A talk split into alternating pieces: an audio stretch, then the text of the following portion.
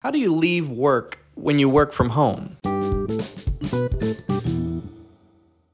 Today is Friday, which means my kids don't go to school today, but nevertheless, I am here with a topic that's actually relevant for today.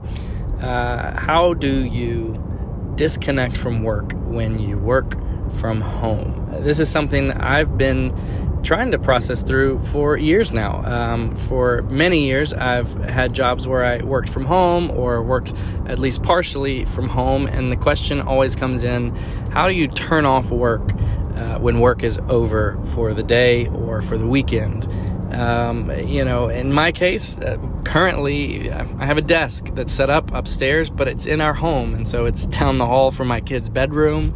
Uh, we have a you know a guest space up there. I, I, walk past this area a lot, so it's not a physical separation kind of thing. Um, so how do you do it? You know, I think I've seen a lot of different ideas over the years of you know, having some sort of ritual.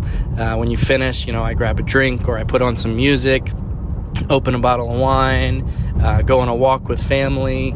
Um, and and some of those have worked well. Others, uh, you know, have been less successful for me.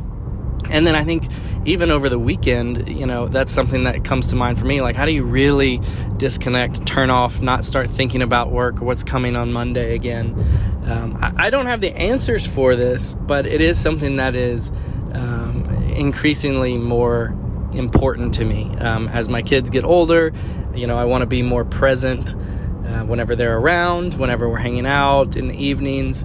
Um, and I love that I get to be able to work from home and be around for you know life events. But at the same time, um, I think we all function better when we have some clear and understood healthy boundaries. So. I'm curious if there are any ideas out there that are worth sharing. I'd love to hear about those as well. Um, but this is what's going on uh, in my head as I gear up for the weekend and think about disconnecting from work. So that's all there is today.